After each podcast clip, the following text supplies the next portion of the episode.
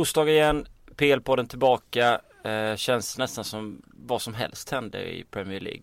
Eh, Newcastle slår Tottenham för tredje raka året på bortaplan.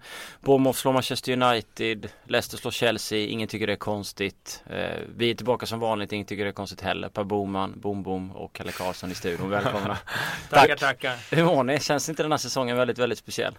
Jag tycker det är fantastiskt. Det är väl så man vill ha det. Det har vi pratat om tidigare att eh, Premier League eh, var ju nära att dö någon gång runt millennieskiftet för att det var för uppenbart vad som skulle hända och det trodde man att det skulle fortsätta vara nu hela tiden så det är ju en, en skänk från ovan att ett lag som Leicester och att klubbar som Bournemouth kan, kan överraska. Har vi inte snackat egentligen eh, de senaste tio åren om att fotbolls-Europa det är för cementerat vilka mm. lag i alla toppligor som vinner år efter år. Och mm. så fanns det den där möjligheten då för lag för några år sedan att få in en rik ägare som kunde ändra spelplanen och rita om kartan.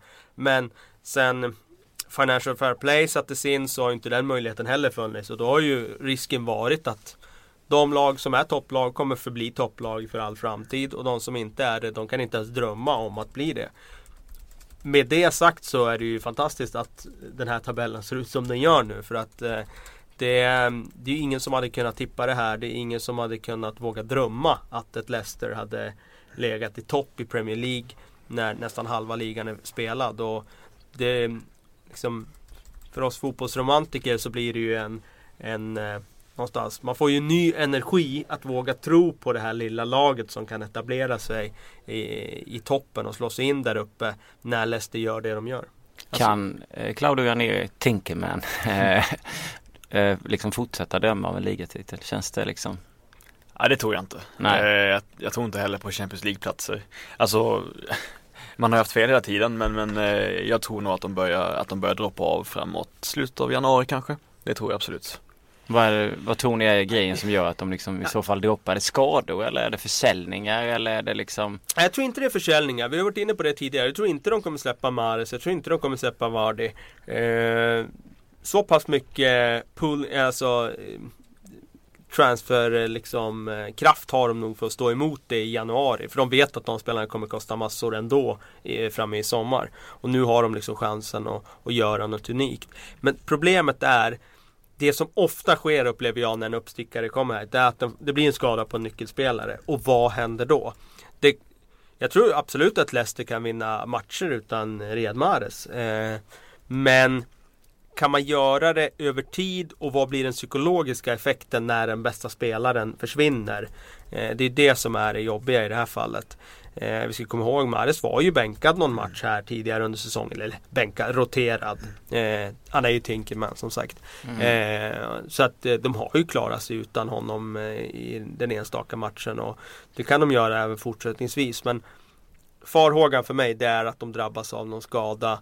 Eh, kanske att det blir ytterligare någon skada och sen att man börjar tappa. Det som eh, är så otroligt nu med Leicester det är ju att statistiken talar ju verkligen för dem när vi snackar fjärdeplatsen. Ligatiteln det tycker jag fortfarande är orimligt att prata om. Men fjärdeplatsen inför mötet med Chelsea så var det alltså 97% chans mm. att ta en, eh, liksom en av de fyra första platserna. Då ska man komma ihåg att statistik kan man ju vända och vrida på mm. hur som helst och oftast är det ju topplagen som ligger där uppe. Och de, det finns ju ingen anledning för dem att tappa. Så att eh, det är inte kanske så konstigt att statistiken ser ut som den gör. Men det är ändå intressant att 97% med det här utgångsläget, de tar en topp 4-plats. En fråga om. Före matchen mot Chelsea. En fråga om Mares. När ska någon börja täcka hans vänsterfot? Har han gjort något mål som inte har varit att vika inåt och skruva in mot bortre? Jag kommer inte på något nu. Det där nick, konstiga nickmålet borta mot Swansea där han eh, ja, nackade in bollen. Ja, men, men vad fan, någon gång kan väl, kan väl folk låta han använda högen va? Ja, men det är ju det där också med att när du är så snabb som Arjen Robben och Riyad Mahrez är så vet du ju aldrig, de kan ju gå på utsidan. Men det är klart att just i Chelseas fall och Aspiricuetas fall så är det självklart att han ska ta bort hans vänsterfot. Det är ju det är grundläggande för honom och det var ju det Mourinho menade att han hade gett information om innan och, och att spelarna inte utförde. Man satt ju faktiskt och njöt. Man såg Allbrightons bollar in mot Mares på bortre och så sökte han hela tiden sin vänster. Eh, det var någonstans härligt att se. Men någonting som kanske inte var lika härligt att se för Mourinho var ju att Hazard skadade sig och gick ut och sen så kom det här citatet om att han bestämde sig ganska snabbt. Belgisk media skriver ju att han inte ville spela, att han fejkade en skada. Vad har ni för tankar om Hazards eh, val att gå av mot Leicester? Var han skadad eller vill han inte spela? Det är ju alltså sensationella uppgifter om han inte vill spela. Om han eh, alltså kliver... Carlos TVs light. Ja men alltså det blir ju nästan ännu mer om du är på plan och sen kliver av självmant. Alltså det, det är ju värre än TVs att vägra hoppa in, tycker jag. Eh, du vet ju ingenting så att, eh, men det var ju väldigt intressant att Mourinho går ut så pass hårt och säger det direkt. Han sa ju det direkt i Sky-intervjun, alltså mm. bara några minuter efter. Sen upprepar han ju det här i varje intervju. Så det är väldigt kalkylerat av Mourinho. Han ville ju någonstans sätta press på spelaren med det han sa. När han sa att han bestämde sig på några sekunder att han inte kunde spela. Men vad ska det leda till? Att sätta press på Hazard? Alltså det verkar ju som att Nej, han det... har tappat det. ja, han har tappat fullt, det. Jag menar, alltså mer än vanligt för det kan inte, det leder ju ingenstans att sätta press på sin, på, på sin bästa hur, spelare. Hur och liksom shamea honom inför fansen. Nej precis och det, det är ju det som är eh, Det är ju det, är det han gör. Han shamear honom för Jag antar det enda som kan vara med det Det är ju att han vill liksom lägga skulden på mm. Hazard. Att fansen ska förstå att det är Hazard som är boven i det här liksom. Mm. Vilka spelare har inte underpresterat i Chelsea i år? Ja, det är ju William, men ja. man ska komma ihåg med William. När han spelade, var, ja, var okej? Okay? han gjorde några bra matcher, han har varit okej. Okay. Mm. Absolut, han klarar sig med godkänt betyg. Eh, William har ju framförallt skruvat in några frisparkar. Ja. Tar du bort hans frisparkar mm. så har ju inte varit fantastisk. Nej. Men han har varit den bästa spelaren i Chelsea och han har hållit en jämn nivå och det räcker för att vara bäst i Chelsea nästa säsong. Sjukt egentligen. Ja det är sjukt. Uh, men det är ju så, alltså Leicester de har ändå sex poäng ner till United som är fyra. Sex poäng är ju rätt mycket. Man hinner ju liksom göra bort sig lite och komma tillbaka. Och har man haft formen en hel säsong så är det blir extremt roligt att se dem borta mot Everton. Ja det blir roligt alltså, det blir intressant ju, eh, om, de, om de plockar Everton med då börjar det kännas lite alltså. Känslan är att det är en 3-3 match i princip va? Skulle kunna typ. vara. Men det som är det luriga här med just det här med Som du säger, om de plockar Everton. Mm. Så här, alltså de här andra konkurrenterna, de ska ju åka och spela de här matcherna. Och det är inga som är givna nu. Nej. Alltså man kan ju åka och förlora borta mot Bournemouth. Man kan ju förlora definitivt borta mot Everton. Men man kan ju förlora nästan alla matcher. Det är ju så jämn tabell. Mm. Förutom borta mot Villa uppenbarligen. Där, där, förlor, där förlorar man inte. men, men ehm, eh, när tabellen är så jämn så är det ju så många alltså, tuffa matcher du ska spela. Och börjar Leicester komma in, vilket de har gjort i den här trenden, man åker, säg att man åker till Goodison och plockar tre. Mm. Ja men vad fan, då, då börjar ju det där Alltså tåget rulla för konkurrenterna snart. Men angående att, att det är så jämnt, är det egentligen bara Aston Villa och Chelsea som är stora besvikelser? Och de andra har fortfarande chansen att göra en okej okay Swansea har ju ramlat ihop Ja, Swansea, ja, Swansea är en besvikelse. Det Jag tycker att mitt Newcastle har varit en besvikelse. Ja, men nu två raka ja, liksom. Och det är inte vilka som helst Nej. heller. Men det, men det, är lite det också som visar den här säsongen. Eh, alltså någonstans Tottenham hade ju haft en fantastisk eh, liksom form eller vad man säger. Man inte får stryk på var det 14 matcher. Och vi hade vunnit borta mot dem två på raken. Vi har den här förra året när det är Sami Åby. Sen har vi eh, Lukremi målet när Tim Kull gör typ fyra Superräddningar Alltså, alltså superräddningar på superräddningar. Och sen kommer den här matchen. Eh, Jag satt och kollade på första eh, hemma och sen så åkte jag på ett julbord så kom jag tillbaka och såg den i efterhand sen.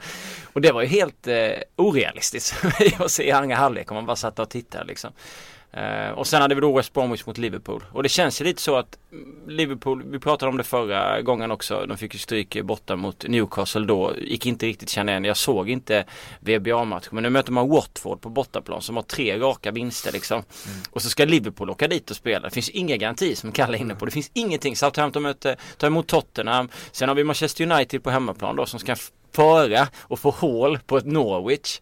Eh, som i och för sig har ramlat ihop några matcher till exempel mot Newcastle. De var ju så jävla dåliga första halvlek ja. Norwich mot, eh, mot eh, Everton nu senast. Ja det var det. Ja, alltså, det var Martin Olssons positionsspel Jävlar, han blev väl sågad ja, också i brittisk press va? Ja, ja han, är, han var med uttagen nu i någon 11, en av de ja, sämsta i hela men det var ju... blir man besviken att han inte tar jobbet när han blir överspelad han, Alltså han joggar hem i eget straffområde, det är mm. deppigt så. Ja det är, det är ju jag allergisk mot, mm. alltså det som eh, du, just det, det fenomenet Alltså ja. att man ger upp en situation, det gillar jag inte alls eh, han hade problem och Everton skulle ju såklart ha begravt den matchen i första Ja. halvlek och lett med tre bollar men det gjorde de inte, de får skylla sig själva.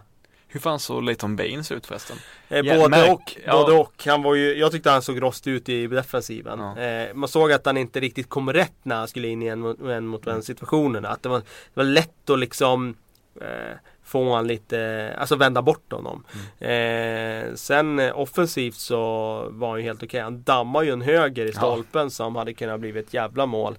Men eh, ah, Lite rostig men det är klart att det blir en förstärkning för Everton. Med sin fot så är det ju klart att han, han gör ju x antal poäng varje säsong.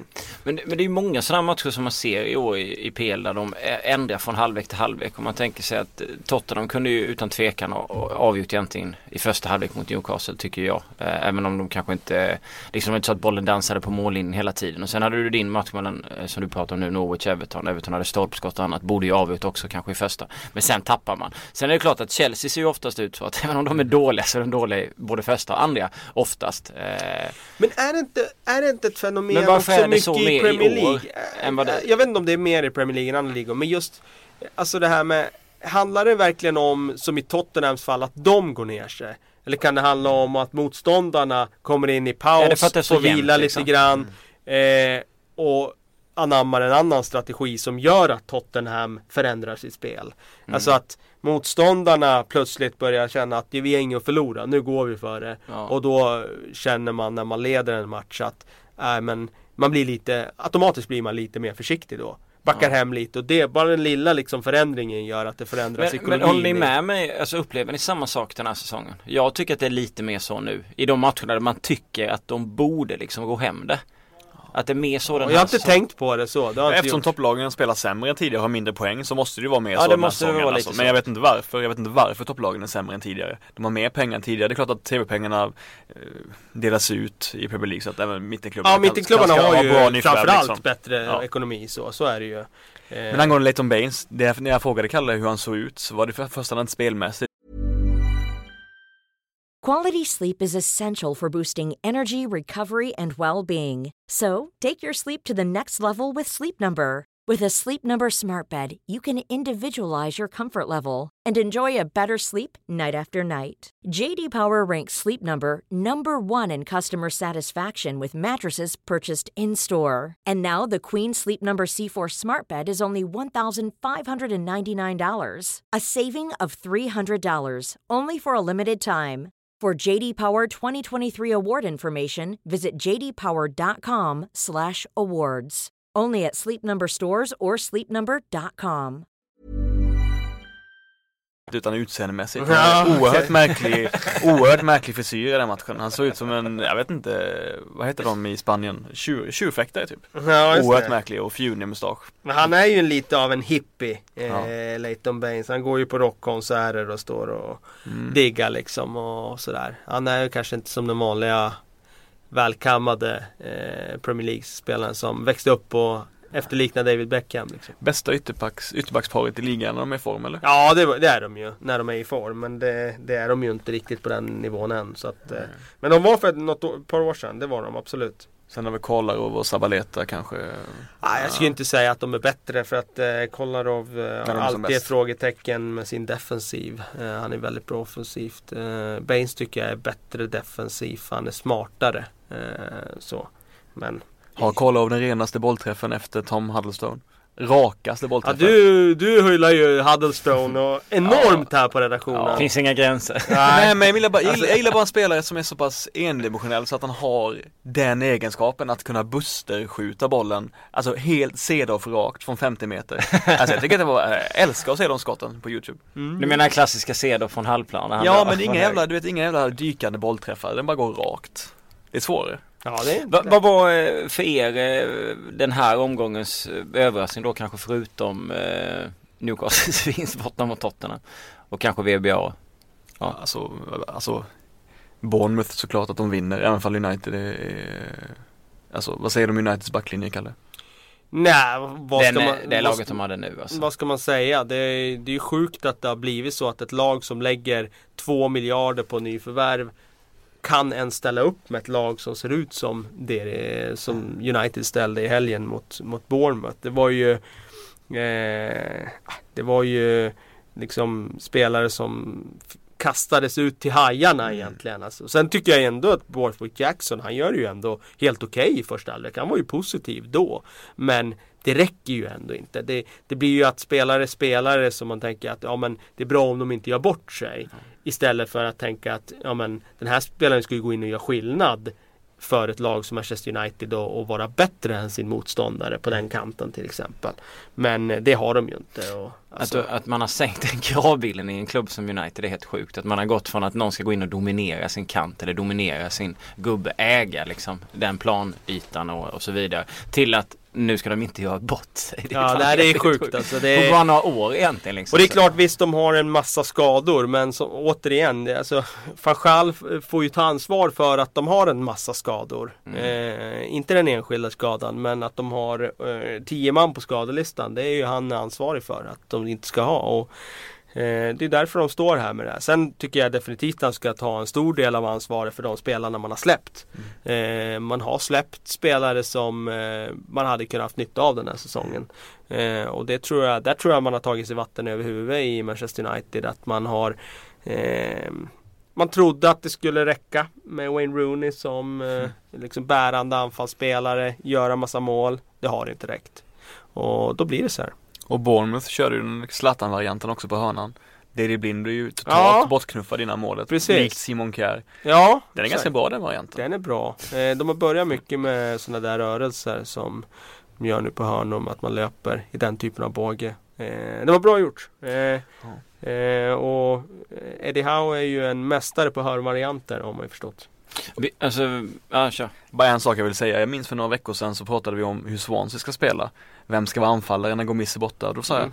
jag, kanske Sigurdsson som falsk nia ändå. Och då sa, minns jag att Kalle sa, nej det tror jag inte. Men han var väl falsk nia Han mot, var falsk mot nia, City. ja han var falsk det var, nia. Det, det säger någonting om anfallskrisen också. I... det såg ganska bra ut ändå väl? Alltså, alltså, alltså jag sett att Swansea gjorde en helt okej insats borta mot eh, de hade ju 1-1 ja. en liten stund. Ralph ja. och killarna liksom svärmade ja. framför den falska nian liksom. Precis, ja exakt. Eh, nej det var ju, det var ju, alltså egentligen var väl tanken egentligen att Ayo skulle ligga mm. längst upp. Tror jag. Men de alternerar ju lite där i första mellan Ayo och, och Sigurdsson, vem som gick högst. Men eh, ja, eh, det var ju ett, ett fall framåt för Swansea att de var så pass nära. Sen tycker jag väl framförallt i den matchen jag gillar inte att säga så men jag, i den matchen tycker jag att det var City som var dåliga snarare mm. än att Swansea var bra. Mm. Eh, annars gillar jag inte det tankesättet att man alltid liksom säger att topplaget är dåligt. Men eh, jag tycker nog i det här fallet tycker jag att Manchester City var riktigt svaga. Och framförallt den där frontfyran eh, där, de ska kunna vara så mycket bättre än vad de var. Varför vilas eh, Kevin De Bruyne när jag har precis tagit in han i mitt fantasylag Ja, det där är en, eh, det är en fråga du kan fundera över. Eh, jag tror att det var en ren rotering och att han kanske inte hade visat den formen som han har gjort i vissa matcher. Så, och då, då tror jag han såg en möjlighet att, att vila honom och väcka honom till liv genom det. Men Gomis lyssnade ju på all kritiken som har varit i, i PL-podden och, och kvitterade sent. Sen gjorde ju Ihea Nacho det sista målet där? Var Nej, det var ju självmål där ju. Det var ja. ju Touré som Vandrade. lyfte in, han vandrade. Men det var väl han som fick det va? Ja, precis. Exakt. Han Exakt, han sköt ju honom i ryggen och först var det ju självmål men sen fick Det är ju en skicklighet i sig bara. Ja, att stå på alltså. rätt sätt ja. istället och, och, få den i ryggen. Ja, det ja. tycker jag. Ja, jo det är, det är det ju. Det var ju en bra styrning. Det var en Thomas Holmström styrning hade man ju sagt om det hade varit i NHL. Liksom. Ja, precis. Men eh, tycker ni inte, alltså vi sitter ju och hyllar att det är många som sticker upp. Man tänker sig om man tittar på tabellerna som eh, liksom Crystal Palace har 26 poäng, 3 poäng upp till, till United och mm. Och eh, ytterligare tre till City. Eh, och de kan ju absolut göra bort sig. Och sen så har man Watford under där på 25 poäng och West Ham på 24 som i sig eh, spelar 0 mot Stoke. Men jag är lite, jag tycker det är lite tråkigt också att eh, liksom de här storlagen inte kan bjuda upp mer. Alltså att man, alltså man, jag är lite så här, jag skulle gärna se en Wayne Rooney som skulle gå ut och glänsa lite. Jag skulle tycka att det var rätt trevligt. Eh, några lördagar på raken. Jag hade inte haft några problem med det. Du är aldrig nöjd helt enkelt. Nej, men alltså, vi är ju aldrig nöjda. Det, det, det, det, märks verkligen när man när liksom, nu ser tabellen, nu är det nya lag som är uppe i toppen. Man tycker det är häftigt så här. Då är man inte nöjd ändå. Nej, men det är klart att samtidigt vill man ju att stjärnor eh, i ligan ska leverera. Ja. Vara hela och leverera. Det är ja. klart för att eh, det är ju de affischnamnen som finns för ligan. Så det är klart att det, det är tråkigt också när, när, när spelare som Rooney säger du, Diego Costa, Fabregas, alltså när de inte De är så bra som vi förväntar liksom, oss. och har ju kvaliteter som man, som man verkligen gillar liksom. Angående skytteligan, vilken storstjärna har gjort flest mål? Alltså under de här eh, Den här säsongen. Ja, alltså vilken, alltså, alltså efter Igalo, efter Vardy och sådär. Vem, vem fan Ja. eh, ligger högst av dem? Eller Ja, Lukaku. är stor-? Lukaku en storstjärna? Ja, ja det är han väl på något Ja det är han, han har 12 baljor. Ja det är klart. Ja men det är väl Ja. Igalo har ju Alltså, Men av storlagens? Ja men av storlagens, då skulle jag säga att jag tror att det är Agüero. och Kane och Giroud. Giroud har 9, Kane har 8 och Agüero har 7. Ja, för Agüero gjorde ju en massa mål Mm. ändå, trots att han var skadad. Så Var det att, inte eh, fyra mål någon match? Ja, precis. Eller fem? Eh, ja, Kane 8 nu då. Så, Det var väl- Men Giroud, räknar vi han till, stor, räknar han till storstjärna? Det kanske du gör.